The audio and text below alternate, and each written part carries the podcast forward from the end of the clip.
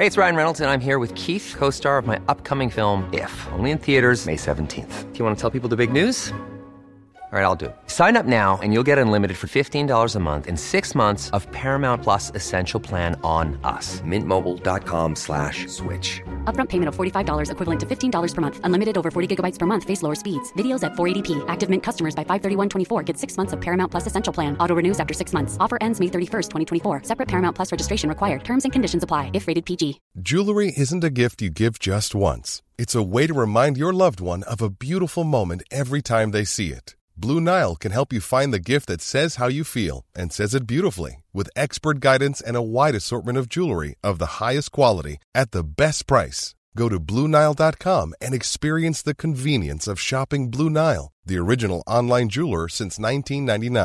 That's BlueNile.com to find the perfect jewelry gift for any occasion. BlueNile.com. There's never been a faster or easier way to start your weight loss journey than with PlushCare. PlushCare accepts most insurance plans and gives you online access to board-certified physicians who can prescribe FDA-approved weight loss medications like Wegovy and Zepbound for those who qualify.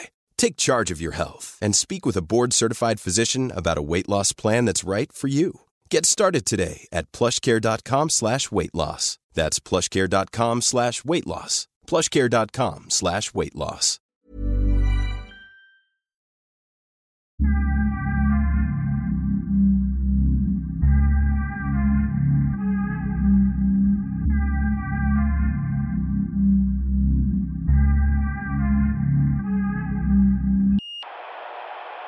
Hanif, du har en bild på din mobil. Ja. Det är Aisha Jones. Ja. Och jag råkade se idag innan jag kom hit att du hade varit bokad för ett panelsamtal. Just det. Och för att bli årets stockholmare, eller? Inte jag. Okej. Utan det här var ju i somras när det var den här debatten om Black Lives Matter och rasprofilering var igång. Så har ju Black Lives Matter Sweden, som inte var en organisation utan det var en blandning av olika personer, skulle ha olika typer av event. Vänta. I somras så la du och Mustafa upp en grej på Twitter. Ja, och då måste vi förklara vad det var. Som ni har tagit bort. Nej, det har vi inte gjort. Det finns kvar på Instagram, på Twitter. Och okay. Bakgrunden till det här är ju att även om jag är liksom född muslim, så har jag sedan en tid tillbaka jobbat med Svenska kyrkan. Och framförallt med olika församlingar. Traitor. Ja, exakt. Jag är ledsen, men... och där jag har åkt på konfirmationsläger. Och för att kunna vara någon form av säkerhetsansvarig. Och bakgrunden till det handlar om att det har skett olika incidenter kopplat till konfirmationsläger. Och då behöver man gärna ha någon som är kunnig på simma och har ett säkerhetstänk så att inte konfirmanderna råkar illa ut. Varför åker du på konfirmationsläger? Är det för att få acceptans av den vita blicken? Alltså jag är i grund... förvirrade? Det låter jävligt husblattigt. Mm. Ja, men jag är nog en sån här grubblare, och de här idéerna om identitet och tankar om vem man är själv och sådär, det har jag intresserat mig, och det här är ett forum där det diskuteras väldigt mycket bland konfirmander. Mm. Och jag har jobbat på sommarläger med konfirmander tidigare, så jag känner igen mig i den miljön. Och tycker det är väldigt också intressant utifrån ett nyfiket perspektiv titta på de som är kristna. Hur de pratar, resonerar och tänker och försöker skapa en uppfattning. Och se vad det finns för positiva aspekter av det. Och berätta hur du lurade dit mig. Jag frågade ifall du ville följa med på en resa till Cypern, va? Precis så. Va? Exakt. Va? Så fan vad taskigt. Han är frågan om jag vill följa med honom till Cypern på någon så här konfirmationsläger som säkerhetsansvarig. Och jag tänker, Cypern, solbad. Vi hade ju varit i Dubai tidigare. Precis. Jag tänker inte på några konfirmationsgrejer. Jag tänker bara, vi drar till Cypern. Berätta vad som hände sen. Alltså sen så slog ju den här corona till och den här Cypernresan blev inställt. Istället för en Cypernresa så fick vi till fucking Ekerö. Hej, det var skittrevligt. Vänta. Jag är uppvuxen på Ekerö. Det är skit, alltså det här var ju skit om Ekerö. Det är jättefint. Det var väldigt fint. Från Cypern till ett kyrkläger i Ekerö. Alltså det var ju ett konfirmationsläger och grejen är att även fast vi skulle åka till Cypern så skulle vi vara på ett klosterliknande... Men i Cypern? Exakt. Till och med, det gick ju rykten om att de hade en automat där de sålde öl, va? Mm. Och det skulle vi få ansvara för att ungdomarna inte skulle gå och köpa öl. Så vi kunde dricka. Well drunk. Det kunde ske incidenter. Kan du tänka dig mig och Hanif sitta bredvid automaten i Cypern? Vad kan gå fel? Alltså Cypern, det är så jävla så att, vad heter det? Charterresmål egentligen. Så Ayia Napa, plankstek. Jag tackar inte nej till en gratis resa till Cypern. Det har till och med fått betalt. And next to the beer machine you'll be like, exactly. Is this IPA? Det är sant. Jag har ju en fetisch för IPA. Ja. Men istället IPA så blev candles. Men istället så blev det... Vad sa du om här? He's saying he has a fetish for IPA. I said IPA and candles. Omar har upptäckt att jag har en fetisch för... candles. Ljus. Doftljus. Levande ljus. Vi hade en kväll tillsammans med doftljus. Det är inget fel med det. Omar och jag hade en kväll tillsammans där jag tände 18 ljus för många. Mm. Och han upptäckte att jag... 18! Multiplied by 10 at least. That's all over the fucking place. Then they start to melt on the floor. Hey, like the smoke. min hyresvärd kan höra det här. Det är inte högt. Men jag kommer ihåg att jag hade tänt så många så till slut så tänkte jag så här... Varför stoppar han inte mig? Varför sa du ingenting? Let's go on. Men okej, då, alltså den här Cypernresan, det blev inställt. Vi skulle inte ha någon konfirmationsläger alls. Men i sista sekunden så kommer de på, vänta nu. Det finns ju en församling. En katolsk församling tror jag det var också. Eller hur, Mustafa? Ja. Som har någon form av liksom ett gammalt herrgård på Ekerö. Och den här herrgården, eller slottet som jag tyckte det såg ut som ett slott. Den hyr de ut till konfirmander och andra religiösa personer som kommer dit en vecka på olika typer av konfirmationsläger. Mm. Sagt och gjort så blev det konfirmationsläger och vi skulle vara på Ekerö. Mm. Och det var ju av en era där det är väl diskussion kring representation och det är väldigt viktigt att inkluderas och det här var en församling som också... Alltså vänta, när du säger det var en era, du menar nu i somras? Det är i somras. Ja, men det var ju verkligen aktuellt just då med representation. Och det här var ju, om man får använda olika uttryck, det här var en helvit församling. Det var ju bara liksom, personer från Östermalm och, som hade väldigt gott ställt. Och jag tror inte att det var så de tänkte att vi ska ta in 2 personer för att jobba med representation. Men kontentan var ju att vi var ju 2 grabbar med muslimsk identitet som fick ansvara för de här kristna barnen. And poor people, they want like 2 people to represent for representation. And then it's like, in the end, who's blattar? It's like... Ja. Så, och det här, jag tror att det var någon kväll där så här, fan, jag tror Mustafa, du sa, kommer du ihåg vad du sa? Jag sa med Hanif att det är lite roligt om man tänker efter, därför att en kyrkförsamling med unga som konfirmeras... Och så vi 2 muslimer som är här för säkerhetsansvariga. Mm. Och så sa jag att Kitimbwa Sabuni och Rashid Musa skulle vara jättestolta. Mm. Och så tog vi ett foto och jag skrev typ det. Men hade de inte varit stolta? Jo, de hade varit jättestolta. Alltså, jag hade varit stolt om jag var dem. Exakt. Ja, vi var ju stolta. Vi var stolta. Alla var stolta. Ja. Mest stolta var ju barnen själva.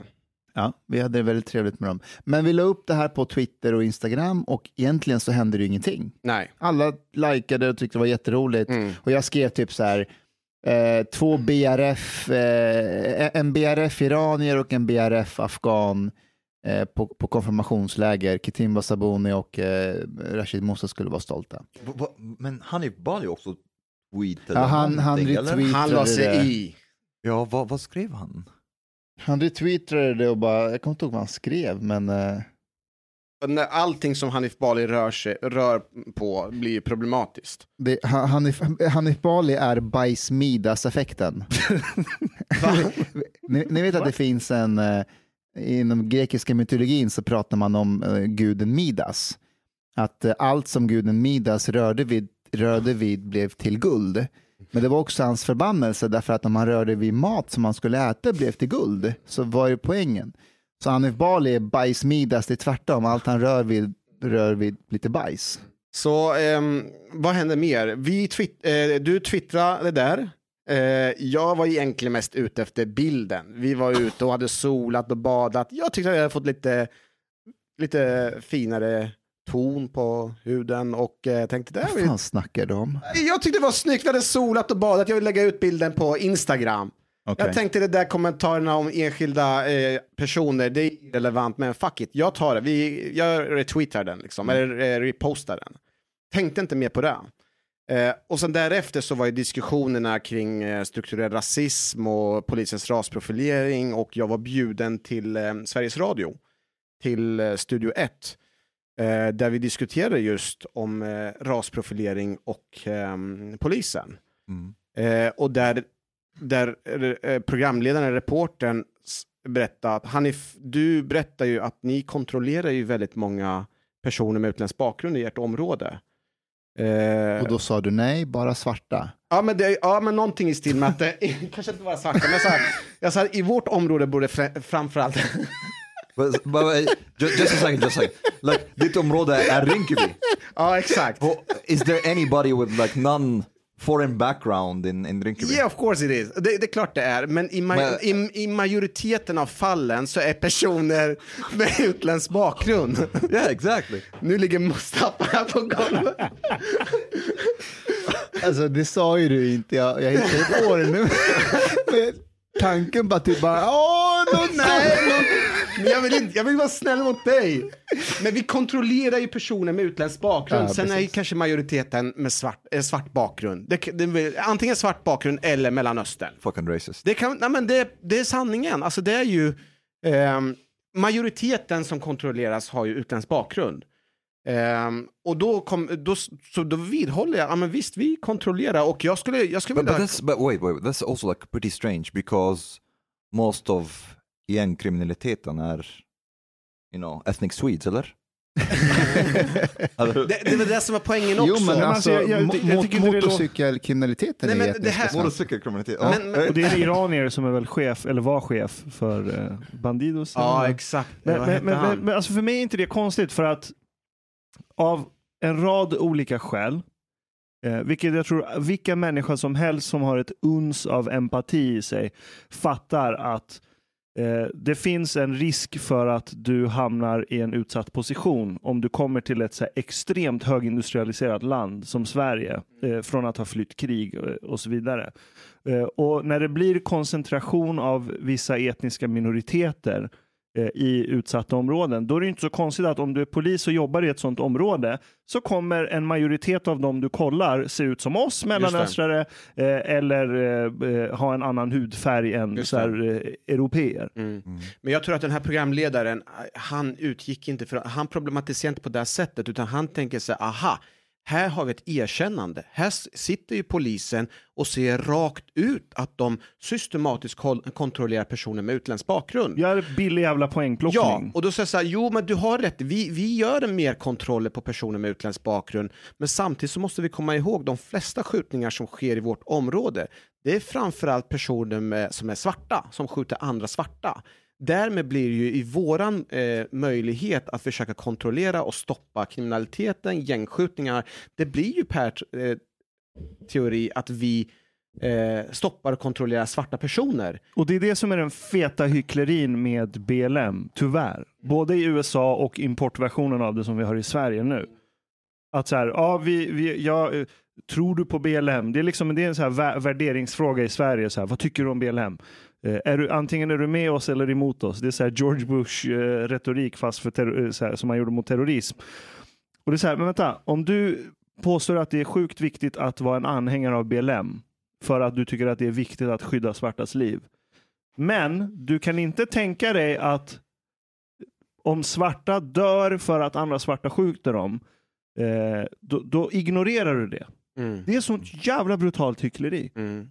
Och det är egentligen det du, så som jag tolkade texten när jag läste det, det är det du säger. Ja, exakt. And also like Black Lives Matter. Like if somebody would ask me if I support Black Lives Matter, I would say that I support Black Lives Matter the principle, not Black Lives Matter the movement.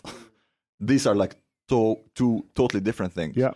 But honey, if I want to also to accuse you not just of racism, I want to accuse you of sexism and okay. and kvinnohat. All right. How many do you try to keep a 50-50% gender ratio in the people that you stop to control? Alltså jag är ledsen, men jag måste erkänna att du har rätt. Alltså, vi är ju inte bara rasister, men vi är också sexister. I know it.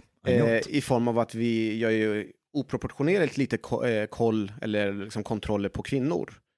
Men vi gör ju det utifrån våran tanke om vilka det är som bär på vapen.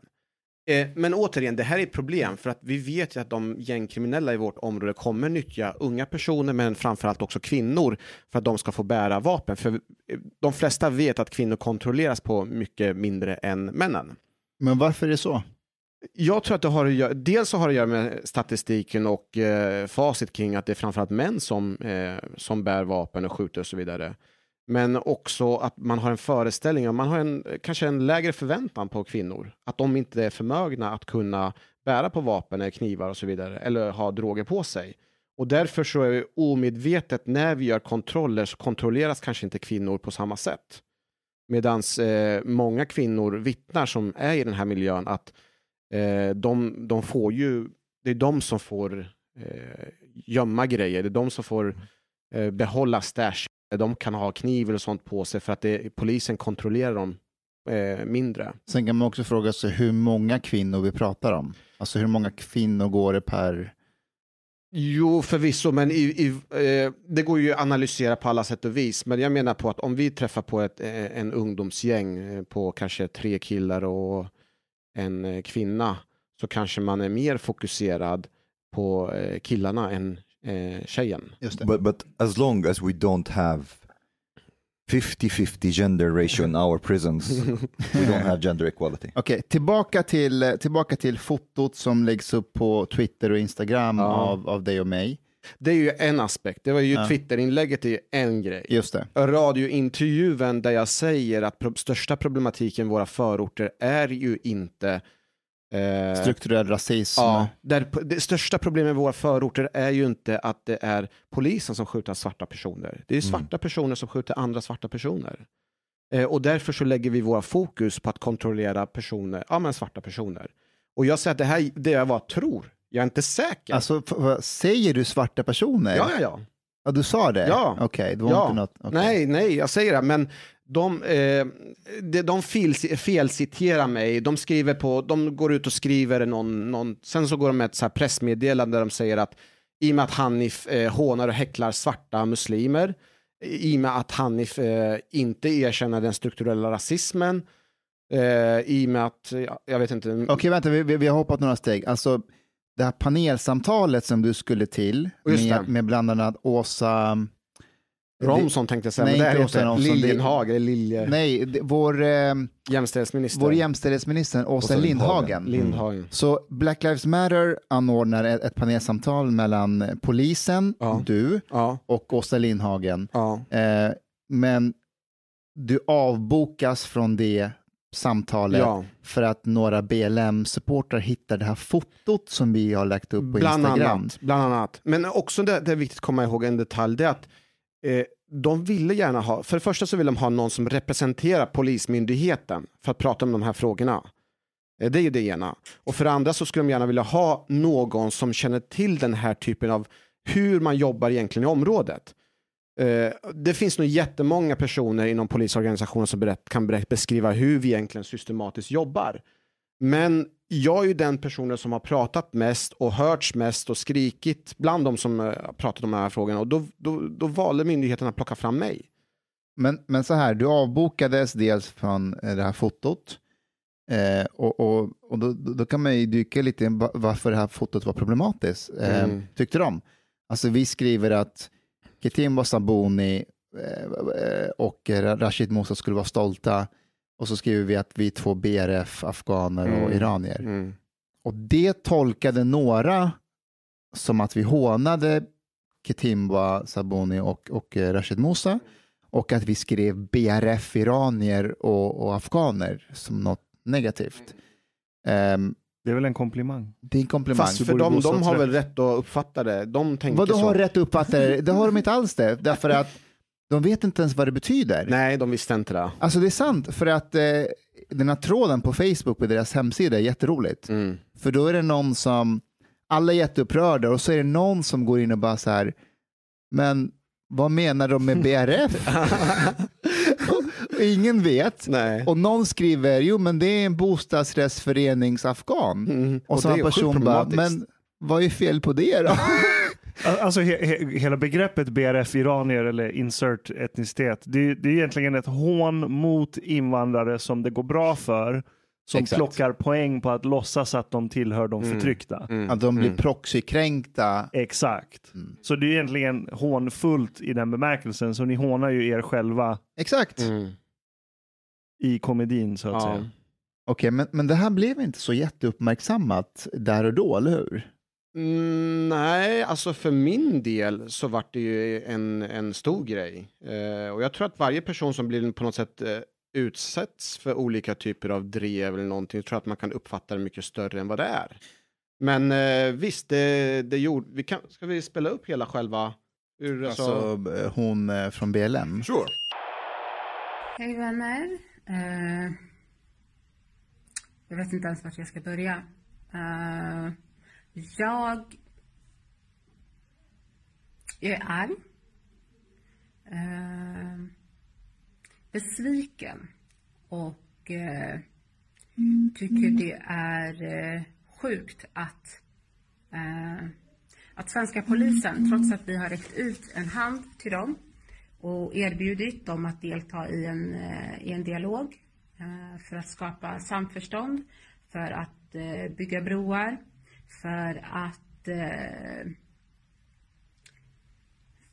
helt enkelt få och ge varandra lite mera insyn, lite mera förståelse, kanske till och med lite mera kärlek.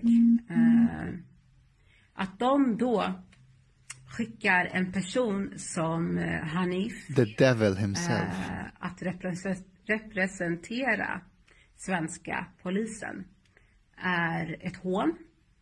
Det är en käftsmäll mot alla som ser ut som mig. Det är en käftsmäll mot alla som bryr sig om alla människors rättigheter. Om svarta människors rättigheter. Som bryr sig om våra förorter. Bryr sig om religionsfrihet. Som bryr sig om att stå enade tillsammans. Att skicka en person som Hanif är inget annat än polisens sätt att avfärda. Wow. Att fortsätta och förneka problemen som finns inom deras egen kår, inom poliskåren. När det finns kapabla människor som de hade kunnat skicka istället. Människor som har samma åsikt som oss. Alltså det här är en karaktärsmord. Speciellt i det hör ni va? Tider, när det redan har gjort flera avslöjanden om hur det ser ut inom polisen. Ja, jag tänker på den Facebookgruppen. Ja, jag tänker på poliser som vittnar anonymt till nyheterna. Ja, jag tänker på alla grymma poliser som jag personligen känner och träffar dagligen.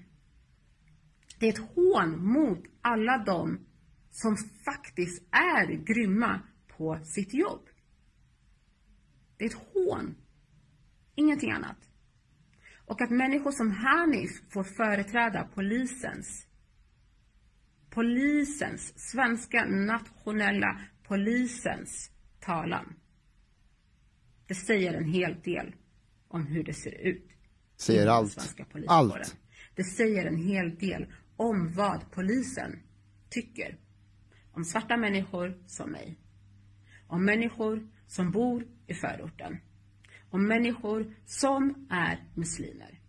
Om människor som kämpar för rättigheter och lika villkor för alla. Okej. Det här fortsätter ju på samma spår. Men alltså det sjuka är att det här borde ha blivit en större grej därför att Åsa Lindhagen kom ju dit och var med i det här samtalet. Men att hon inte reagerade på att de avbokar en polis på det här sättet. But also about this video, like when I showed it to like people, they were like, yeah, but what is she on about? Because she didn't really say anything of substance. Nej, utan det här är bara vissa har grävt upp, på nya citationstecken, grävt upp någonting om Hanif. Men ingen vet vad det handlar om. Vadå håna, vad BRF, like vadå? Everybody who listened to this, they were like, what did he do? Men Hanif, jag har så länge jag har känt dig så har jag sett upp till dig och tänkt att du är en typexempel på en god människa som jobbar med någonting som ska förbättra samhället och så här. Och sen tänker jag att ditt jobb går ju ut på att du egentligen offrar ditt liv varje dag. Du utsätter ju dig själv för den risken. Och jobbar i en av Sveriges mest ökända utsatta områden. Där en majoritet av befolkningen, eller en stor del av befolkningen, tillhör då den grupp som Aisha Jones menar är en grupp. Det vill säga människor med svart hudfärg. Och du menar att för att skydda många svarta från att dö och bli ihjälskjutna så kan vi inte förneka att det är att de som står bakom de här morden, en minoritet av alla svarta såklart, som skjuter andra svarta. Du menar att det är de vi försöker komma åt för att hindra dem från att göra det. För att skydda livet på den majoritet av människor som råkar ha svart hudfärg och som absolut inte tillhör någon kategori som ska demoniseras whatsoever. Så min fråga till dig är, varför hatar du alla svarta människor? Det borde vara namnet på det här poddavsnittet. Hur många svarta vänner har du, Hanif? Efter det här ingen. Ja, men, det är ingen som vill. Men din fråga är ju relevant. Så här. Hur kommer det sig att det här inte blev mer uppmärksammat? Och jag vet att det finns väldigt många personer inom den här rörelsen som tyckte att det här var pinsamt och genant. Alltså BLM-rörelsen? Ja. Som skulle indirekt till mig säga så här, det här var ju inte rätt. Det här var inte, så här skulle inte jag jobba. Så här skulle inte jag kommunicera ut. Det här vart fel. Men de skulle aldrig kunna våga säga det offentligt. På grund av att det verkar som, enligt min uppfattning, det är att den som är mest extrema i den här typen av rörelse, det är de som förhöras. Och alla andra som tycker någonting annorlunda, och har man någon avvikande åsikt, så blir man direkt avfärdad. Och ett problem var ju att jag tror ju faktiskt på riktigt inte Aisha Jones här verkligen menar det hon säger. Det tror jag inte heller faktiskt. Och det här är ett sätt för henne bara att försöka skydda sig själv. För att det här hade varit känt innan. Det hade varit känt sedan långt tillbaka att jag skulle vara med. Men på olika forum på Facebook så börjar man frågasätta BLM Sweden. Vad har ni för policy egentligen? Hur kan ni ens bjuda in polisen? Enligt BLMs policy utifrån USA så har man en policy där polisen ska ju inte ens få möjligheten att komma till tals. Ja, man vill ju avfinansiera polisen. Ja, och då blir det ju jättekonstigt att om man ska avfinansiera polisen, att man ska ge ett plattform för att polisen ska prata. Vi har ju gemensam vän, eller bekant ska kanske man säga, som är fortfarande en stor anhängare till just BLM. Och som jag ringde och pratade med i 1,5 timme när det här hände dig. Och den här personen upplevde jag relativiserade hela händelseförloppet. Att men det blev ingen bra kommunikation här. Och så jag sa, men du, kom igen. Det här är en karaktärsmord på Hanif. Det kan du ju ändå är. Ja, men det blev inte bra. De borde ha kommunicerat lite bättre här. Du vet hur du kan gå med kommunikationen. Hade det här varit... Alltså, en så här motståndare till den här personen, säg att H&M går ut med någon klädmärke där det står så här best monkeys in a jungle, den här, du vet, den här reklamen. då hade han aldrig sagt så här, men det blev lite dålig kommunikation här under PR-byrån, utan det är solklart så här, det är rasism som genomsyrar. Så. Men jag tror också ett problem som BLM har, eller alla som jobbar med orättvisor, det är att man vill gärna hitta någon person som är den här onda personen. När man pratar om rasism som en strukturell, man pratar om att det finns strukturell rasism och så vidare, det är ju väldigt diffust för gemene man att kunna peka på någon och säga, där har vi den här rasisten. Den närmsta som vi kan klä den här rasisten i blir ju olika former av liksom offentliga personer eller organisationer. Och här passar ju polismyndigheten in väldigt bra. Men det är också, of course, but for BLM, the police is the enemy. Yeah, mm. Det är det som har blivit. Mm. Ja, för BLM USA. Men här i Sverige så tror jag väl ändå i slutändan handlar om att man vill ju att svarta ska ha bättre förutsättningar. Att de inte ska bli utsatta för diskriminering och sådana här grejer. Det är ju inte polisen som egentligen är grundproblemet. Det är liksom idén som vissa människor har. Så tolkar jag det i alla fall. Ja, men det är som idén. Brutal konflatering av... Alltså det, jag har full respekt och fattar helt och hållet varför en rörelse som BLM, även om jag totalt går emot deras ideologiska grund som nu tagit fäste i den rörelsen, den här intersektionalismsoppan och så här. Men jag har total respekt och förståelse varför en sån rörelse skapas och bildas och växer i USA. För vi snackar om åratal av slaveri och de facto förtryck. Mm. Statligt legitimerad förtryck av människor med svart hudfärg. Som inte tog slut för så jättelänge sedan när man tänker efter. Vad är det så här? 60 år sedan. Det är ingenting. 60-70 år sedan. Och att säga att det arvet är helt borta. Även om det har gått väldigt fort så kan man inte säga att det är helt bortblåst. Nej, verkligen inte. För sådana saker sätter sig väldigt länge. Det är en lång svans tidsmässigt innan sånt försvinner. Om det överhuvudtaget kommer försvinna någonsin. Men sen att ta den historiebeskrivningen som är helt korrekt för USA och ta in det till Sverige, där den enda gemensamma faktorn är halten melanin. Det finns ingen annan historisk fakta som kan ligga bakom varför vissa människor med visst utseende eller etniskt påbrå har det olika bra i Sverige. Det är en helt annan förklaringsmodell som förklarar den biten. Men är det fel att säga ändå att många personer med många svarta känner igen, inte allting som sker, men känner igen sig i olika typer av beskrivningar där de upplever sig bli utsatta för rasism och diskriminering. Och därför så sympatiserar man med BLM USA.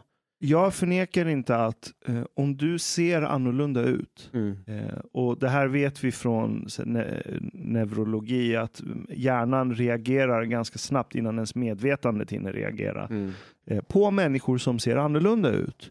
Och jag menar, huden är ändå det största organet som din kropp har. Och ser huden annorlunda ut så kommer din hjärna börja liksom dra, hela fördomsbiblioteket kommer fram.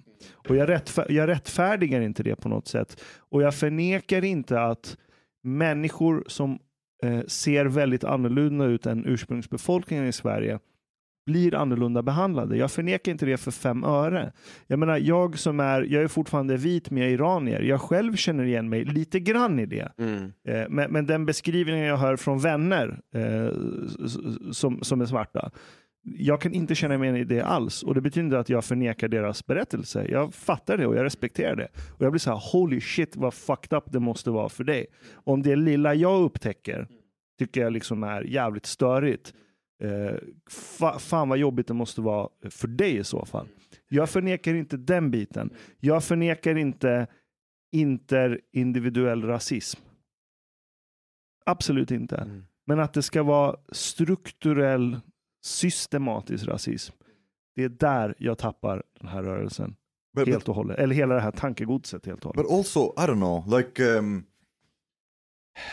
There's also another problem that a lot of people are saying it's up to people who are subjected or exposed to racism to define what racism is. And this I don't agree with at all. No, det är min take också. Like I had Syrian friends, for example. We were in a tiny village called Hälleforsnäs when I first came to Sweden. Some of them thought that Swedes were racist because they don't say hey to them on the street. It's like, it's absurd. One time, I told you about this example. One time I was at a birthday party at a hotel, and there was just me and two girls who were left, and both of them had also like a different ethnic background. And, you know, we drank and stuff, and then they wanted to go out to have a cigarette. So we took our stuff, and I was like basically going out with them. Then the bartender was very politely asking us if we're leaving because we haven't paid. We're leaving or like something like that. They lost their fucking shit. They were like, see, like we told you. Everyday racism in Sweden, and that bartender, he would never have asked us if we were white. And I was like, what the fuck are you on about? How can you say something like that? So I think also there is a problem with this manufacturing of victimhood culture that makes people super sensitive towards everything, and like they start to interpret as racism. Och inte bara offerskapet, därför att när man har etablerat att man är ett offer så måste man ju hela tiden leta efter förövare. Mm. Exakt. Ja, och då kan vem som helst bli förövare. Och det alltså hela det här, det blir ju en slags identitet. Så här, jag är offer. Det finns förövare där ute som är efter mig. Mm. Det är så jäkla skadligt, för att det kommer bara bitterhet ur det här och ingenting annat. This will produce generations and generations of people with victimhood complex. Mm. Alltså det är som i mitt hus, det bor ett par där. Och när jag flyttade till det här nya huset då, för något år sedan. Och jag var så här väldigt mån om att så här, hälsa på grannarna, du vet, lära känna de som bor i byggnaden och så här. Men det här paret, när jag träffade på dem i hissen eller trapphuset eller så här. När de träffade mig, de ansträngde inte ens sig för att liksom vrida på huvudet för att titta på mig och bejaka att jag finns där. Utan jag sa så här, hej hej, sa jag till dem. Och då typ, de bara vred på ögonen lite så här och nickade och sa inte ens hej. Och jag var så här, motherfuckers! Ni kan inte ens offra lite energi för att så här vrida huvudet åtminstone och nicka. Mm. Och så här, någon sekund tänkte så här, de gillar nog inte mig för att jag är blatte. Mm. I assume. Mm. Så jag hade det i huvudet. Och ganska länge, varje gång jag såg dem, de bara vred lite på ögonen, nickade och så gick de bara helt knäpptysta. Mm.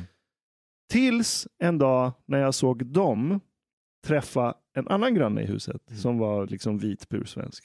Och det var exakt samma behandling. De bara vred på ögonen, nickade och gick därifrån. Jag bara, det är så de är. De kanske är asociala, jag vet inte. You're not racist, you hate people. Och då sa jag, fuck yeah, jag sympatiserar med dig. Now I fucking get you. Men jag kunde ju ha kört rasistkortet. Exakt, här. Och skillnaden här är att om man har ett offerskapsmentalitet och är med om det här, om det du var med om, så kan jag nästan lova att när man ser att de här personerna inte hälsar på vita heller, så blir man nästan besviken. Mm. Medan du blir glad. Exakt. Medan du blir positivt överraskad på något sätt, att okej, det handlar inte om mig och min identitet, utan de kanske är lite, de är som de är. Det är en personlighetsgrej. Medan om man har ett offernarrativ, då blir det så här, jag har ingen story längre, eller storyn passar inte min narrativ. Mm. But also I would say the same thing is with the Black Lives Matter and the whole the police is racist narrative, because it was not even on the table to question or to discuss that. No. And people like were like, it's kind of like rational that the police in America is racist, and of course they will be shooting black people. And then if you take a more empirical approach to this and see actually the statistics and evidence, it would not support that narrative. Basically, like in proportion to the crime rate committed by black people, it's actually more white people that are being subjected to violence. That's one thing. And it's more... Det är för att det finns fler vita i USA. Men kan det inte också vara... Nej. It's not that. Like, it's 50%... Was it 50? I think it was 50% of the crime. Av alla mord i USA. Yes, violent crime. Mord or violent crime? Mord. Yes, okay. It's committed by black people. But it's not 50% of the it's still the majority of white people that are being skjutna av polisen. Ja, men det är som den här grejen, den här rapporten, var det SVT som hade gjort, nej var det SCB som hade gjort en kartläggning, jag kommer inte ihåg, om så här våldtäktsförövare, där det var en klar majoritet som var icke-svensk etnisk påbrå. Mm. Och de var så här, det här är rasism, ni utmålar alla invandrare som våldtäktsmän. Och de säger, nej men vänta. Bara för att majoritet, och det här är så jävla banalt att jag ens skäms att jag behöver säga det. Men jag tror att många inte tänker på det här. Bara för att majoriteten av till exempel våldtäktsmän är invandrare så betyder inte det att majoriteten av invandrare är våldtäktsmän. Mm. Det är så fucking simpelt. Mm. Jag vet, men där ska du ju vända på det. De som anklagar för någon främlingsfientlighet, då ska man säga så här, men det är du som tänker det. Mm. Det är du som utgår ifrån att majoriteten håller på med det. Ingen annan har ju tänkt den tanken. Det är du. Samma sak med den här H&M-grejen med den här Coolest Monkey in the Jungle. Right. Så kommer jag bara, rasism. De har gjort en, man bara, men det är du som tänker. Du ser en svart pojke och du tänker på en apa. Jag har inte tänkt den tanken. Or that black guy on the train. Do you remember that video? The black guy on the train, it was from Malmö, I think. Yeah, gränsen mellan Danmark och Malmö. Mm. And like people, like without even thinking or something, that's like the police is racist. Are you saying that it's not like basically that black people should get like special treatment and they should not be controlled by the police? I don't get it. Fast jag läste hans story, där han pendlar varje dag och det var inte första gången han hade utsatts för det. Och då kan jag kan ha förståelse för det. Det är som, men det här är ganska kul. Vi, när vi firade din födelsedag, Hanif, så var vi och käkade thai. Just det. Och på väg hem från, jag råkade ha bil med mig den dagen. Var du med i bilen, Omar? Nej, det var jag och Gian var med. Ja. Och sen var ju även Neif var med också. Just det, exakt. Just det. Så det och sen, Gian är ju journalist och skriver om utanförskapsområde i Borås. Och Neif är ju också, jobbar med integrationsfrågor. Och du är polis liksom. Ja. Så det sitter 5 blattar i en Volvo. Och så kör vi på Västerbron från Hornstull till, jag kommer inte ihåg vart det var. Och från ingenstans så blir vi nästan rammade av 4 piketbilar. Mm. 4 piketbilar omringar vår bil. Det bara hände på 2 sekunder. Mm. Sådär, bam. Och så sprang det, var så här 8 konstaplar ur från de här bilarna. Håll, ja. Omringade hela bilen. Mm. Och sen det var tydligen någon bil som hade stått stilla på Västerbron. Mm. Och Västerbron, liksom under det så finns det vatten. Och så som jag förstår, om du står stilla på en bro ganska länge, där du inte ens får stå stilla, så är det för att du kanske dumpar ett lik eller ett vapen eller någonting. Jag tror det här har att göra med det här förhöjda terrorhotet. Dumpa ett lik? Jag gillar det. Det är gulligt att Ashkan försöker förstå. Hur kunde du inte se rasprofilering i det här? Nej, men alltså, varför står du stilla på en bro? Nej, men det som ska... Dumpar ett lik eller ett vapen? Nej, men ofta så hoppar man... Oftast är det mycket självmordsförsök, tror jag, därifrån. Okej, men varför står du där med din bil då? Nej, men jag tror det här har att göra med... Jag tror den här helgen var ju förhöjd terrorhot. Okej, och vilka ska man mest kontrollera om inte oss invandrare? Ja, men så här, fine. Så här, för jag kommer ihåg när första konstapeln som var närmast mig, som satt i förarsätet, kommer och så här, ber mig veva ner rutan. Och så säger, hej, vi har stannat er för att ni passar in på ett signalement. Legitimation tack på alla. Och det tog ett tag innan de insåg att du också är en polis. Och sen så kollade de våra namn i, jag vet inte hur de kollar på någon dator. Och sen typ bara kutar dem därifrån, för de insåg att de bara slösar bort sin tid. Och de hade ju också små detaljer som inte ni såg. Precis. Men jag såg ju hur de smög fram, hur ena polisen hade till och med fällt ner bygeln till sitt vapen och hade höll mer eller mindre sitt vapen för att dra fram den. Vad innebär det? Det är att man gör sig mentalt redo för att skjuta. Holy shit. Och det såg inte ni, men det kunde jag se. Jag lägger märke till de här detaljerna. Mm. Och jag har haft en våt dröm. Men jag vill ju bli själv någon gång utsatt för den här typen av rasism. Jag vill se vad andra med utländsk bakgrund blir utsatta för. Och då tänkte jag, nu har vi chansen att få höra den här berättelsen om polisen som uttrycker sig rasistisk eller beter sig på ett riktigt, riktigt, riktigt olämpligt sätt. Och jag var lite besviken, för när jag frågade dig om hur du upplevde polisen, och vad svarar du mig då när jag ställer så här, hur upplevde du polisens agerande? Det var det som slog mig, för efteråt när du berättade att så här, de var väldigt förberedda på att det värsta kan hända, så som jag förstod det. Och i och med att det var 4 piketbilar liksom, så var de ute efter någonting allvarligt. Med tanke på allt det så var de sjukt lugna och sjukt trevliga. Mm. Så det var servicenivån, det var liksom 10 av 10. Men med det sagt, skulle det där hända mig så här en gång var 3:e månad, oavsett hur hög servicenivå det är, så skulle jag ändå fan börja bli lack. Och så här, varför ska ni alltid kolla mig? Jag håller med dig. Jag fattar den ilskan. Och jag köper det också. Och sen måste jag lägga på att det här är bara en del av vad du upplever i din vardag. Det är ju polisen. Hur upplever du sen när du ska gå till jobbet? Vad blir du utsatt för i kollektivtrafiken? Alltså du bor i ett sånt område och ska till jobbet varje dag. Ja, då lär väl sannolikheten öka ännu mer. Yes. Ja, om du, jag har pratat med många personer.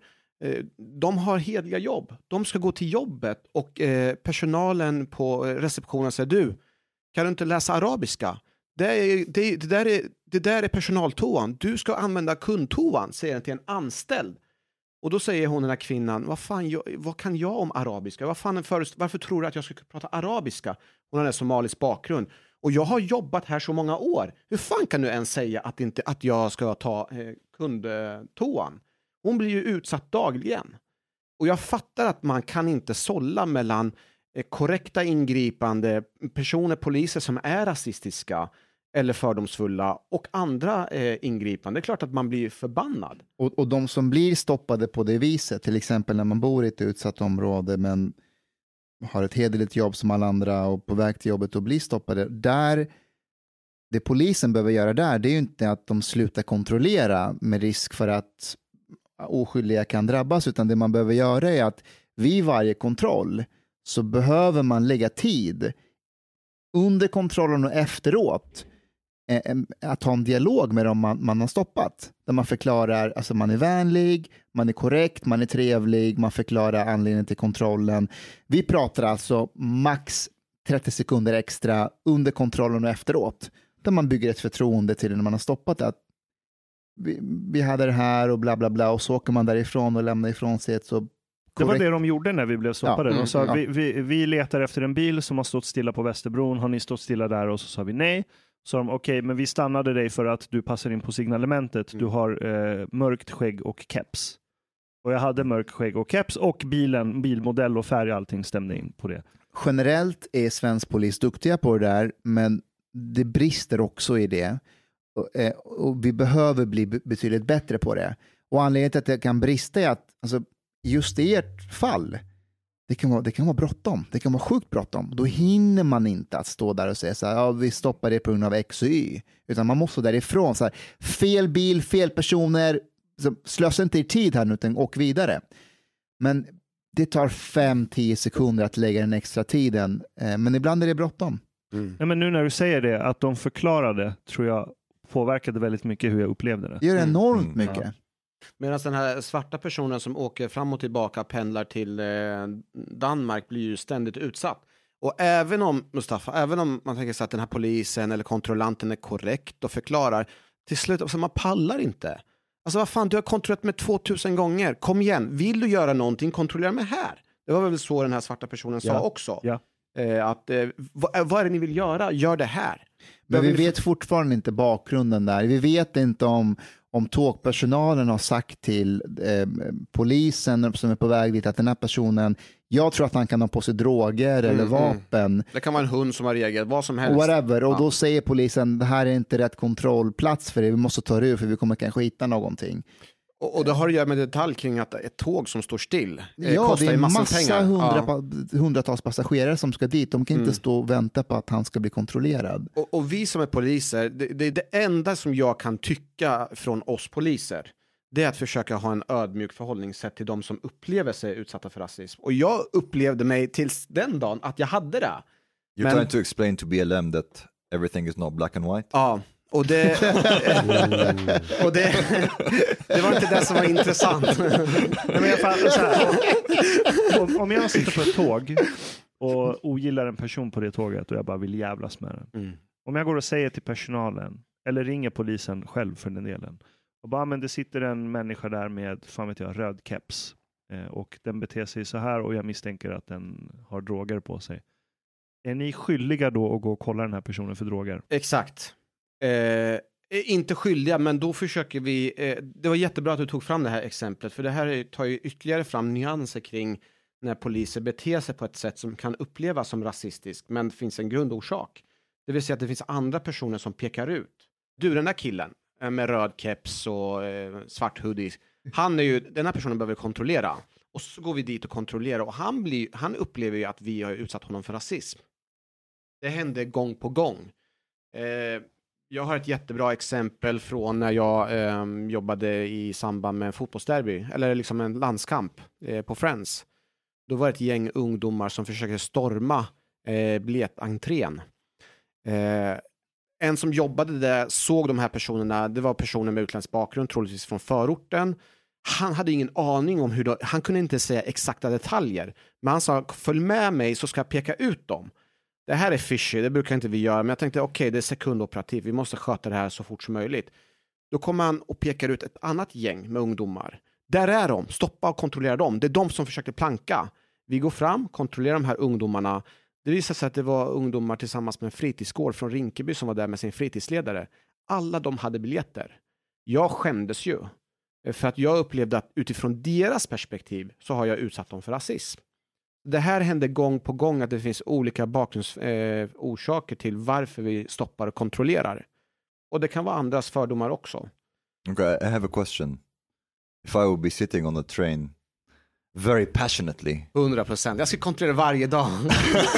Du behöver inte ställa frågan. Very passionately. Reading Koran.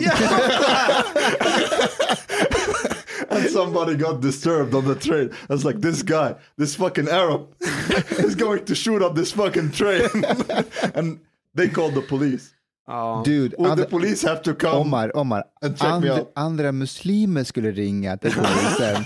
Okej, de vill inte heller dö. Nej, men så här, om vi ska vara, jag måste, nu när det kommer så här polisfrågor, jag måste svara korrekt. Okay. Annars så kommer jag få skit för det här. Och det har inte att göra med att vad andra personer påstår. Det måste finnas någon substans i det också. Vad man är upp. Nej, men då får man säga, men vad är det med honom som ser, att han ser arabiskt ut som du reagerar på att det skulle vara brottsligt? The combination, the Arab, the beard, the Koran. Men någonting mer, hade han kniv, hade han vapen, hade han någon bombbälte? Nej, han såg allmänt arabiskt ut. Jag är ledsen, det räcker inte. Men om man sitter på tåg och läser högt ur Koranen, då stör man ju... Vadå nej? Vadå nej? Du stör ju passagerarna. Okej, det är ju inget... I'm not reading Koran. Va? Men vadå, det är väl inget som ringer och klagar på någon för att har hög läsning. Han kan ju lika gärna vara hög, det vet du ju inte. Man ska dra till sitt han kanske är psykotisk. Okay, vem sitter på tåget och läser högt ur Koranen? Okej, another thing. Yeah. One time I was just getting off the train here in Stockholm. And... something went wrong with some electric wire or something like this. So it made an explosive sound. And it just hit me there. What would have happened if I, at the top of my lungs, would be like, Allahu Akbar! But why would you? But I didn't. But I just toyed with the idea in my mind. What would happen then actually? Folk skulle reagera. Har ni hört det här... skämtet om att det är en kvinna som ska flyga, så hon går ombord på flyget, det är en vit kvinna, och så ska hon sätta sig ner på sin plats, och på bredvid henne så sitter en kvinna med niqab, och det här är liksom post 9/11, så alla är på tårna liksom. Och den här kvinnan blir väldigt nervös, så hon ser liksom kvinnan i niqab och hon försöker hitta en ny plats. Quote unquote ser. Försöker byta plats, sätta sig någon annanstans, för hon blir rädd. Och då ser den här kvinnan i niqab där. Och då säger hon till henne, jag kommer att spränga hela planet. Det spelar ingen roll var du sitter.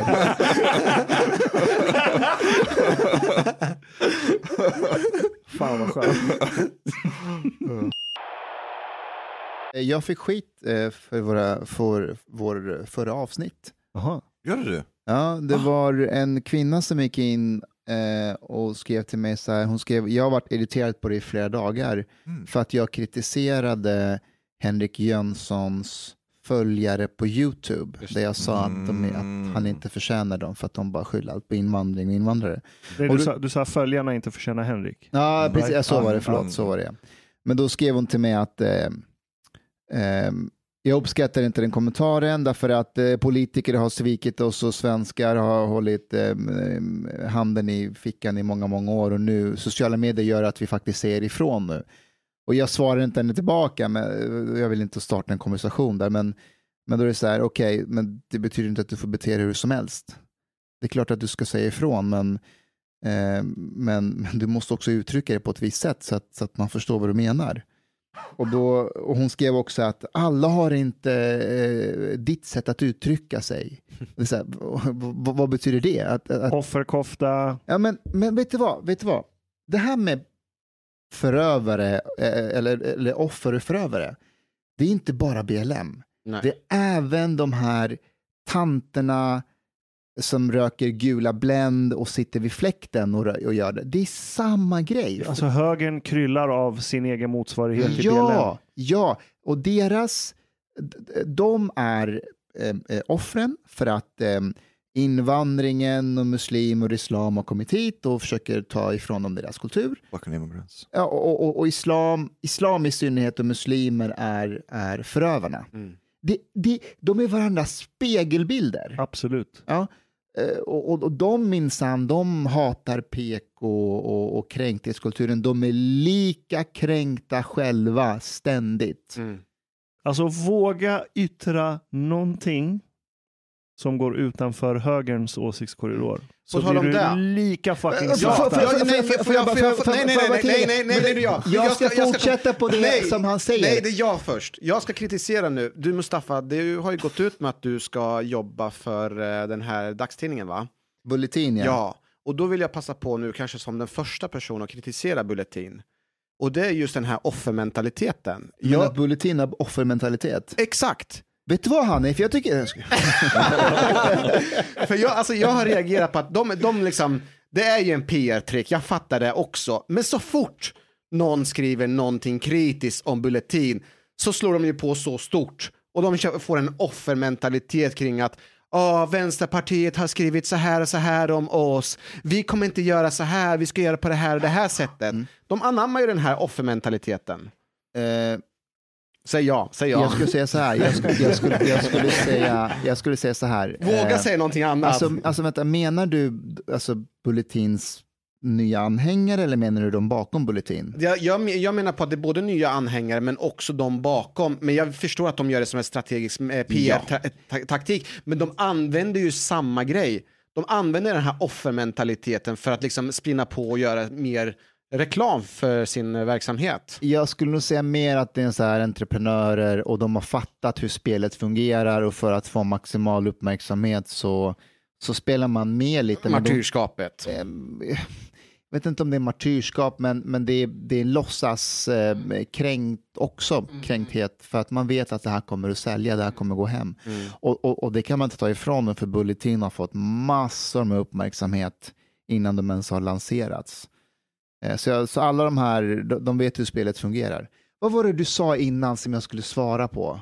Jo, att högern kryllar av människor som är så här, Sverige så PK, det är åsiktskorridor, man får inte säga vad man vill. Och så går du emot lite av det som anses vara högerns standardideologi. Mycket bra.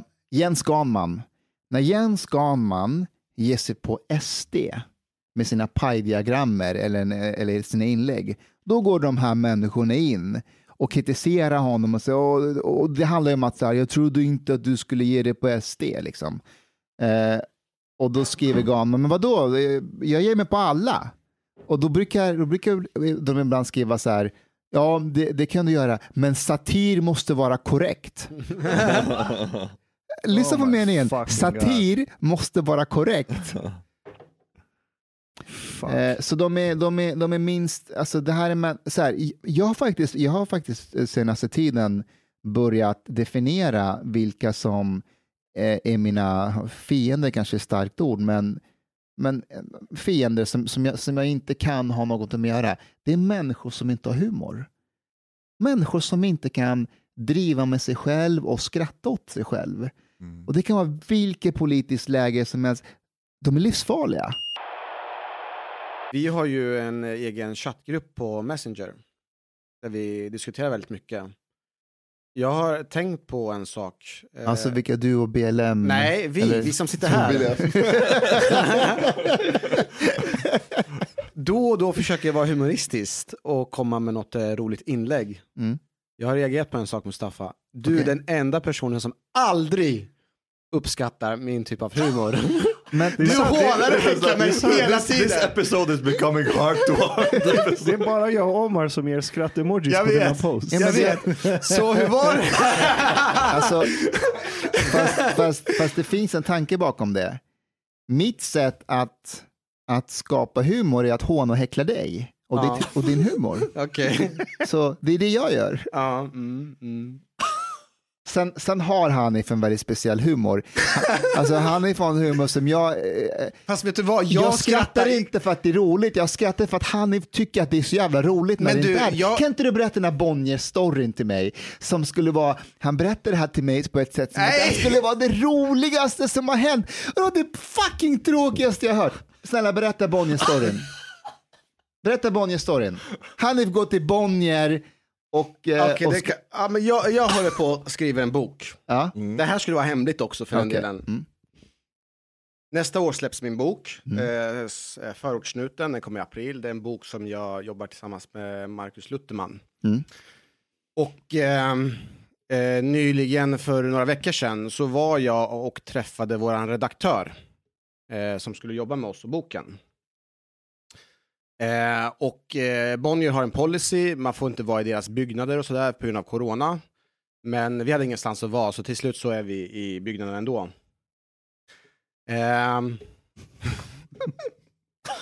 Och mötet går jättebra. Jon som jag träffar, han är skitsnäll och trevlig och allting.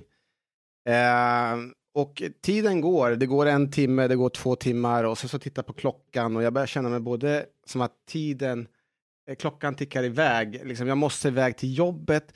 Men det är en annan sak till också. Och det är att jag börjar bli skitnödig.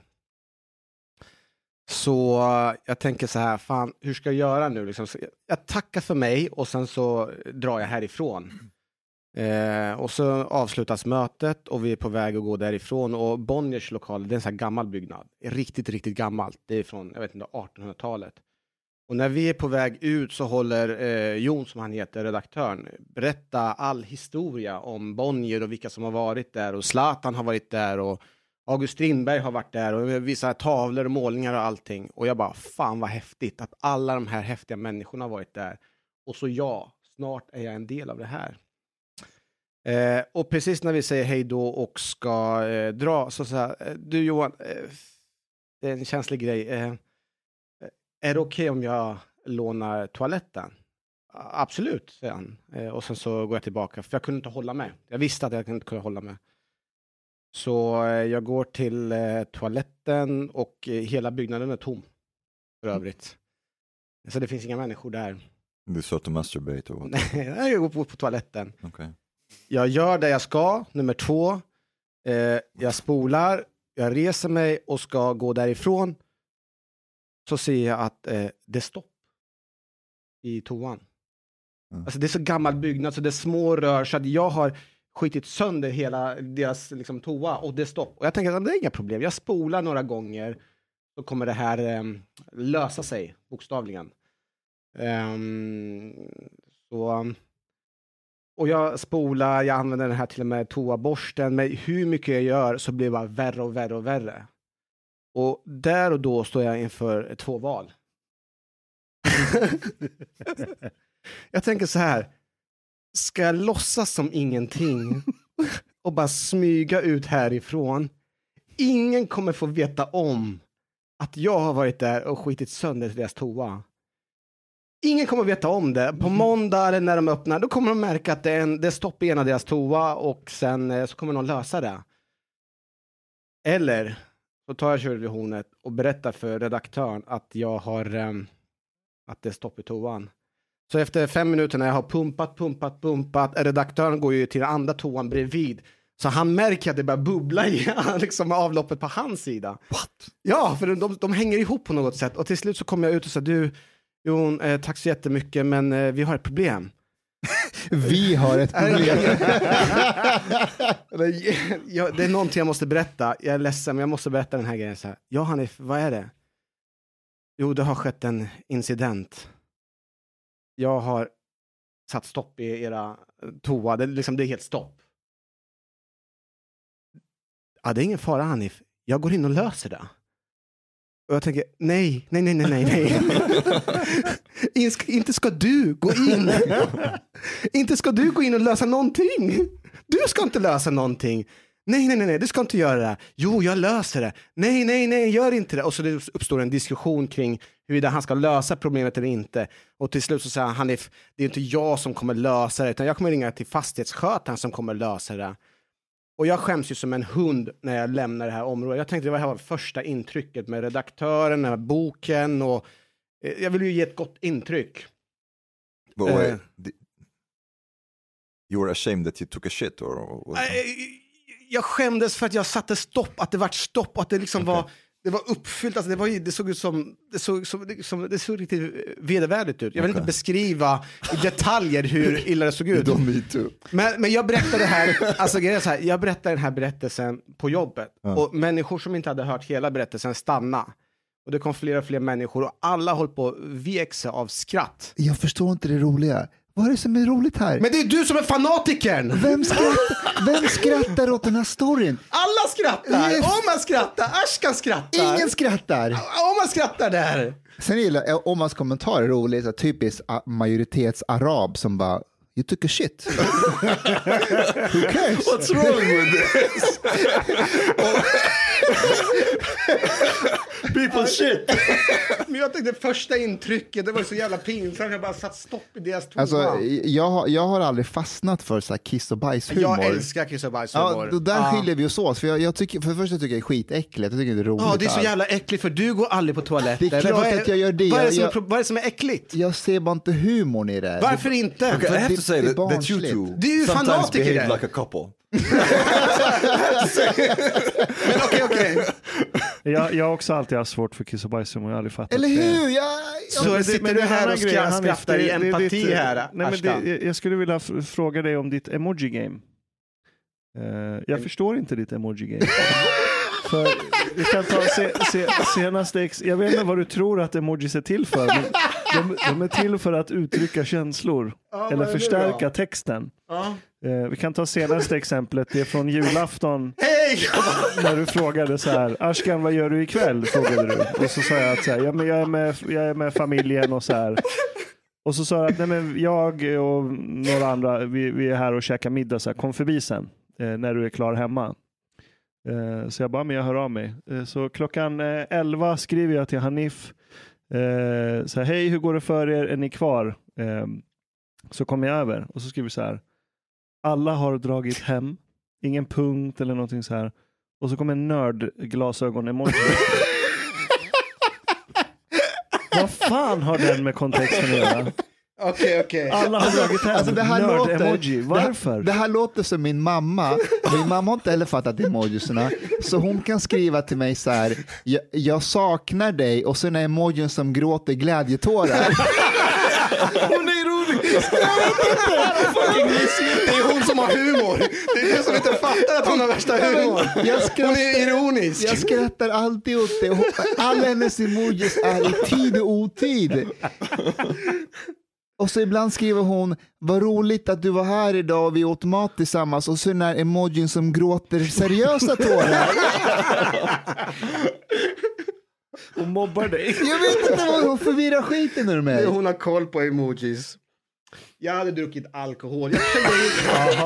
Jag försöker vara den här svenskan som skyller på alkohol. Fast vet du, det förklarar faktiskt. Nej, men jag höll på att leta faktiskt 5 sekunder. Vilken typ av emoji skulle passa bäst i den här kontexten? Att jag vill att du kommer, men jag är besviken för omständigheterna.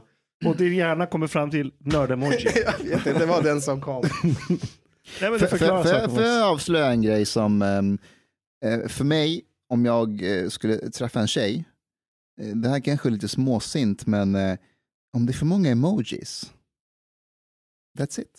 Samma här, men också om det är för lite, om det inte är någonting alls. Det är lite för seriöst, jag håller med dig. Men om man skriver emojis i varje mening Och ännu värre, det är inte en, det är 4 emojis. Typ, hej vad gör du? Gråt emojis och hjärta och en som flyger och en nörd. Man bara, hej. I think I like that actually. You do? Yeah. Vet du vad, det där förvånar mig. Jag har faktiskt högre tröskel för emojis också. Yeah. Jag har inga problem, en emoji per meddelande. Great. Nej, okej. Alltså, så här. Om du har en konversation, en pågående konversation, och det är emojis hela tiden, alltså varje mening. Okay. Really? So. If I was stereotype, that would be for me. This gives the impression of a girly girl, so to speak. Yeah.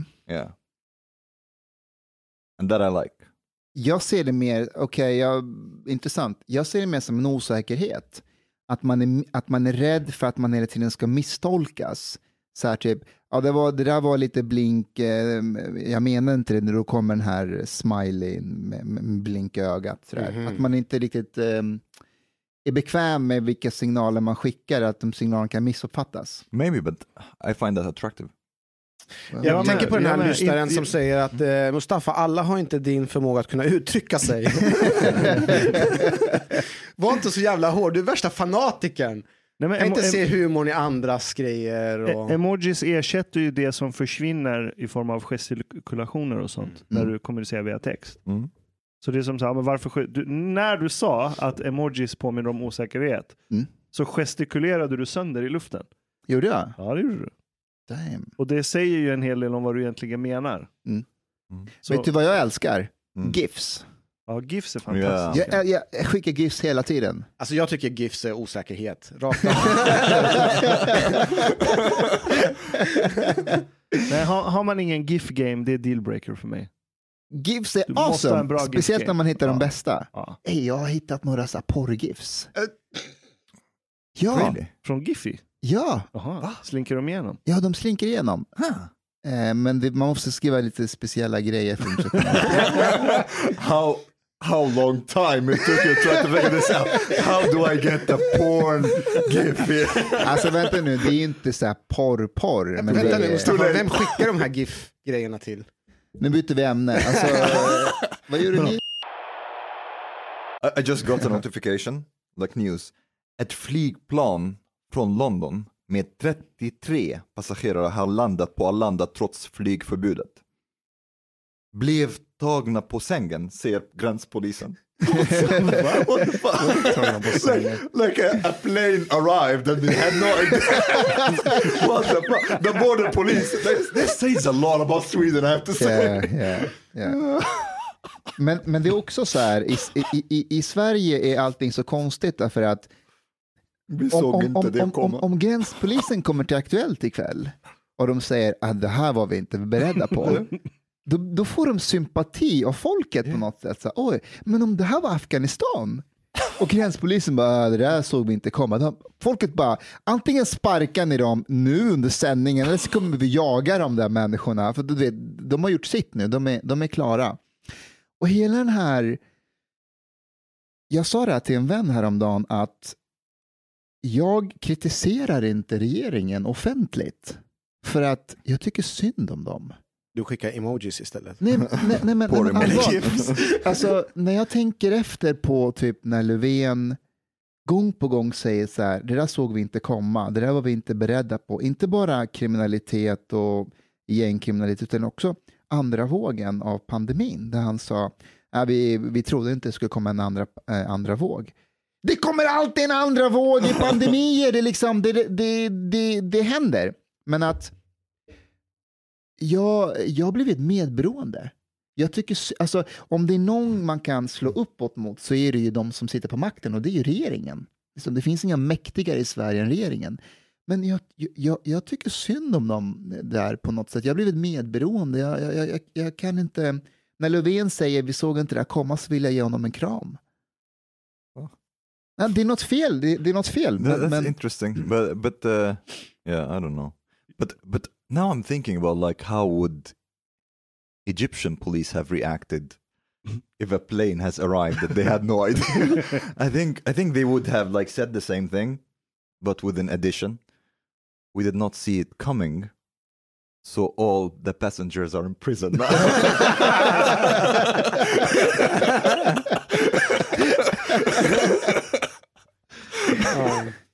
Ja, det är dag och natt.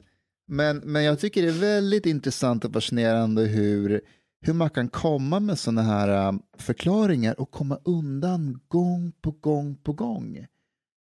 Alltså, för ett år sedan så var ju en polischef på Aktuellt och sa, och du vet, det här var en tid då de här sexuella Joakim Lamott hade upptäckt att polisen hinner inte utreda våldtäkter. Och då var det en polischef som var på Aktuellt, och då sa han så här, ja men det stämmer, vi hinner inte utreda våldtäkterna just nu för att vi har för många mord. Alltså, om en polischef stod i afghansk tv och sa, vi polisen hinner inte utreda våldtäkter. Alltså, den polisen hade fått sparken i direktsändning. Därför att folket som hade, våra systrar och våra kvinnor blir våldtagna, ni hinner inte utreda dem. Sen förstår jag att i det svenska kontexten man kan inte skylla på den enskilda polisen som är där. Han är där för att säga att, hörni, vi har problem, vi behöver hjälp från regeringen, från andra, vi behöver mer resurser. Det är inte en polis som har gett upp. Men hela konceptet. Konceptet är att svensk polis utreder. Skulle man utreda i afghansk polis? På riktigt. Skulle man utreda det? Hur ser utredningen ut? Ja, det är en annan fråga. Det är ingen utredning. Utredningen, det innebär att man går och tar någon och slänger i fängelse. Precis som det egyptiska sättet. Det är det som är skillnaden. Vi har rättssäkerhet. Det har inte de i Egypten eller Afghanistan. Det finns sharia-domstolar. Och jag skulle faktiskt säga att när det kommer till just våldtäkt så... Gör man DNA-topsning? Det vet jag. Det gör man. Kör man målsägaren till AVK? Alltså för stället för personer som har blivit utsatta för våldtäkter. När blev du representant för den svenska polisen? Jag säger bara, den här rättssäkerhetsgrejen. Det är finns inte kanske... Nej men vänta. Det finns faktiskt en sån här afghansk tv-serie som följer mord i Afghanistan. Och så får man följa... så här, polisen, hur de utreder, och det är en poliskommissarie som har hand om morden, och man får höra hur han topsar, han kör DNA och förhör allting. Det ser sjukt coolt ut faktiskt. Sen är det mer i Kabul och inte i hela landet, men det är faktiskt rätt ballt hur de hittar mördare och sådär. Så den här bilden av Afghanistan som ett primitivt samhälle, den stämmer inte alltid. But I think in Egypt the whole thing with the rape can vary a lot. It's very difficult for women to report rape in Egypt because they are quite often the police blame the victim basically. So it maybe if you have connections, then you can get the police to do something about it. But also the police there is also it's a bit weird. Did you see this this news one a few years ago? That the police arrested a stork. Yeah. Also the bird. Yeah. For suspicion of spying. Yeah. And it really, you can check it on the news. It was a big news there. And they basically suspected the stork of spying, and then they caught him and put him in prison. Yeah, det är så stalkar kommer ifrån. That's like total paranoia and like they have no idea what the fuck. And men vad sa storken? Huh? Vad sa storken i förhör? He was like waiting in his cell until basically those who were like tracking him, like the scientists or whatever, they came and it's like, what the fuck? This is like we're tracking this bird. And then the funny part is jag skrattar så jag storknar här. When the police released the stork, yeah, the people caught the stork and ate him. Yeah, this story is so Egyptian on so many levels. Alltså som hämnd. Yeah, then this you don't understand, but it's like so random in that way. Like there's a spy stork and he was in prison. Then some foreigners came and released the stork and like, okay, now we have to eat the stork, I think. But that I was also like, I told you this story about I was talking to my family back in Egypt And it was the height of the paranoia of Corona and stuff. And there were, they live in a like kind of a well-off area, upscale area. And then there were like two Asian-looking people, neighbors, I don't know, Chinese or whatever. They were grilling in their backyard. People, the neighbors, they freaked out. They were like, oh, Corona, Chinese, bats, maybe they are grilling bats or snakes or something. Snakes. They called the police, and the police came, and they arrested those Chinese just like that. And the thing is, it sounds very bizarre, but also I totally understand because from their point of view, they are like, okay, like the people, like, you know, fear, authority, help. They called on us. We came, and like the people are scared, so you have to go to prison. We're here to, like, you know, protect. And there's the tittar på oss från fönstret. Yeah, exactly. And if there is like a 1 in a million chance that maybe this is the bat, and maybe you could be carrying Corona, then it's better that you go to prison. We don't think about the individual. We are protecting 100 million Egyptians. What is 2 Chinese people? Det är väldigt Trumpish allting på något sätt. För att jag kan se framför mig om det här skulle hända i USA på något sätt. Och Trump skulle ha någon presskonferens. Han skulle bara, we arrested them the best way possible. Exactly. They were very fine people. Maybe not. Maybe not. Maybe it was bats. Who knows? It's a Chinese virus. Jag kommer sakna Trump. Alltså den underhållningen. Yeah, I know. I have to say, I'm sad about it. Yeah. A part of me at least is sad. He's fucking crazy. Yeah. And it's also like crazy that he has basically exclusive access to nuclear armament. That's insane. That Trump has that.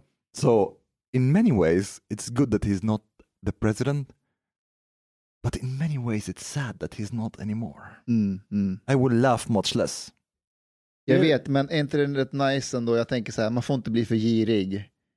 Avsluta på topp. Vi fick ändå 4 år med honom. Ja. Och så här, under de här 4 åren, gick det någon dag då ni inte tänkte på Trump? Nej. Jag tänkte på honom varje dag. Det var omöjligt. Ja. Varje dag var det någonting nytt. Det är faktiskt ironin i det, att så här, många som röstar på Trump, och speciellt så här många i Sverige som är så här Trump-förespråkare, det är ju människor som är rädda för Mellanöstern. Det roliga är att det är så här, om någon kan göra västvärlden till fucking Mellanöstern, det är som det Corona-story. Yeah. Det skulle kunna vara en Trump-grej, och arrestera kineserna som grillar. Actually, yes. Men alltså, han är det närmaste Mellanöstern väst har kommit. Alltså, det är helt sant, därför att när han gick ut på valnatten och sa I have won, stop counting, it's over. Alltså, det är ju en diktator. Ja, det kunde varit Iran. Det kunde ha varit Iran. Ja. Men det var ändå någonting med honom. Alltså, han var ju... He's hilarious. Alltså, jag skrattade ihjäl mig på vissa saker han fick för sig ibland. Ja. Alltså, han, så som han... När han var mest under press, då kunde han gå ut och säga så här: Obama har mikrofoner i Vita huset. Vi måste utreda det här. Och alla nyheterna, de var ju tvungna att spinna på det här. Och allt det skit han hade skapat gårdagen var borta. Han var medias Frankenstein-monster som de hade skapat.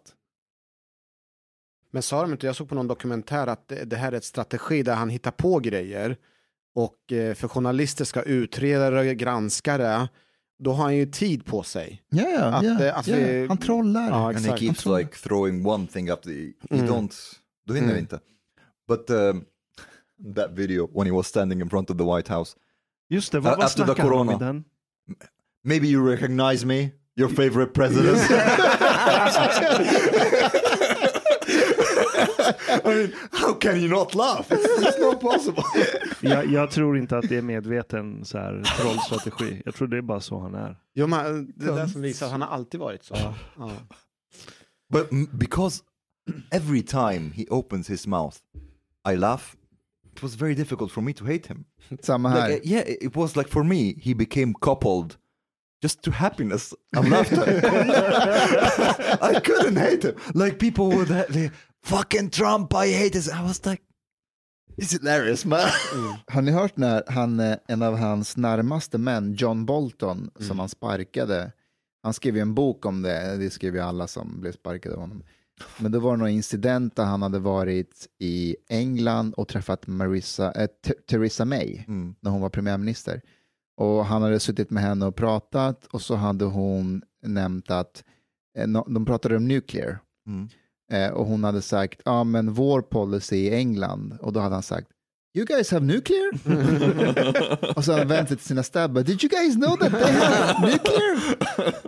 Alltså det är därför jag menar, en sån människa kan inte ha haft medveten strategi att trolla media. Yeah, I don't think he's the evil genius that some people are making him out to be. Det tror inte jag heller. Nej. Fast alltså jo, kolla. Inte i allt han gör. Men det här att distrahera media, det tror jag är medveten för. Det han har ju gjort under hela sin karriär. Han har ju varit i media sedan han föddes. But maybe he's just like that. Det är det, för han har ju aldrig gjort ett misstag i så fall utifrån den strategin. Han har ju aldrig råkat inte distrahera media. Nej, men han har aldrig blivit tagen för sina misstag för att han har gjort så många misstag.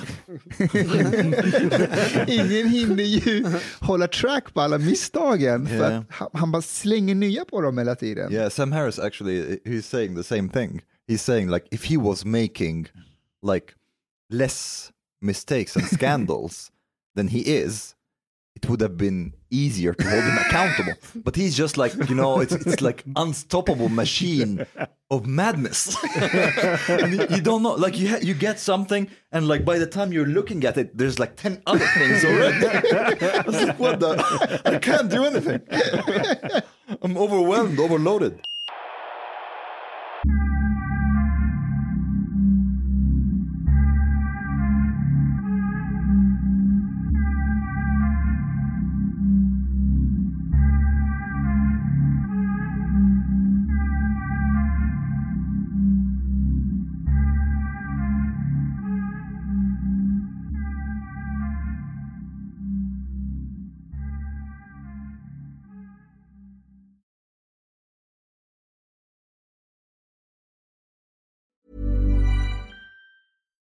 Hi, I'm Daniel, founder of Pretty Litter. Cats and cat owners deserve better than any old-fashioned litter. That's why I teamed up with scientists and veterinarians to create Pretty Litter. Its innovative crystal formula has superior odor control and weighs up to 80% less than clay litter. Pretty Litter even monitors health by changing colors to help detect early signs of potential illness. It's the world's smartest kitty litter. Go to prettylitter.com and use code ACAST for 20% off your first order and a free cat toy. Terms and conditions apply. See site for details. Ever catch yourself eating the same flavorless dinner 3 days in a row? Dreaming of something better? Well, HelloFresh is your guilt-free dream come true, baby. It's me, Keke Palmer. Let's wake up those taste buds with hot, juicy pecan-crusted chicken or garlic butter shrimp scampi. Mm. Hello Fresh. Stop dreaming of all the delicious possibilities and dig in at HelloFresh.com. Let's get this dinner party started. Planning for your next trip? Elevate your travel style with Quince. Quince has all the jet-setting essentials you'll want for your next getaway, like European linen, premium luggage options, buttery soft Italian leather bags, and so much more. And it's all priced at 50 to 80% less than similar brands. Plus, Quince only works with factories that use safe and ethical manufacturing practices. Pack your bags with high-quality essentials you'll be wearing for vacations to come with Quince. Go to quince.com/pack for free shipping and 365-day returns.